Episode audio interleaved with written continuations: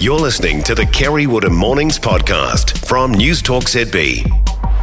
Now, a survey of our 200 last, largest and fastest growing tech exporters shows the sector is booming.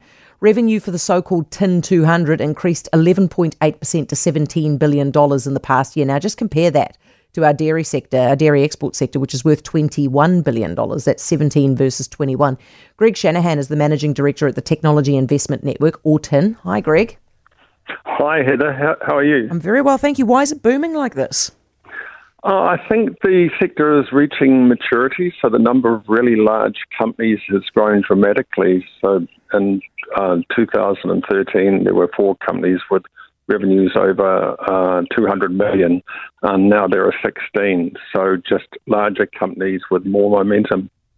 When is it going to surpass dairy, do you think?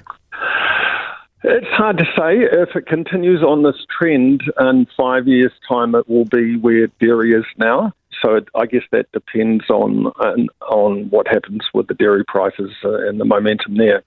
I guess one of the key things about the tech sector is particularly North American centric.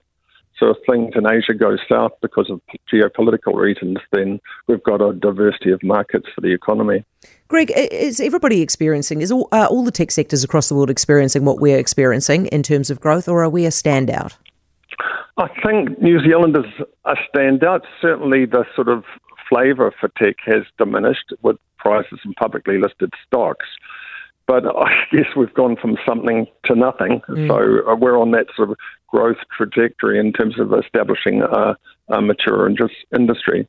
Um, how are you guys going in terms of um, recruiting talent? Have you got enough staff?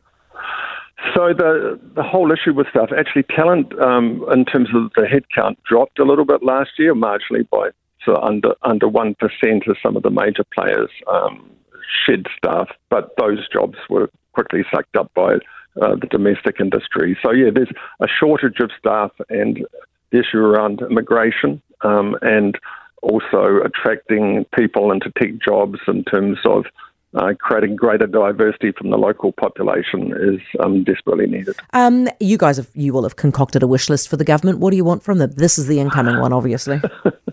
I think it should be easier to get skilled migrants uh, into New Zealand, and yeah. if they, they could be fast tracked.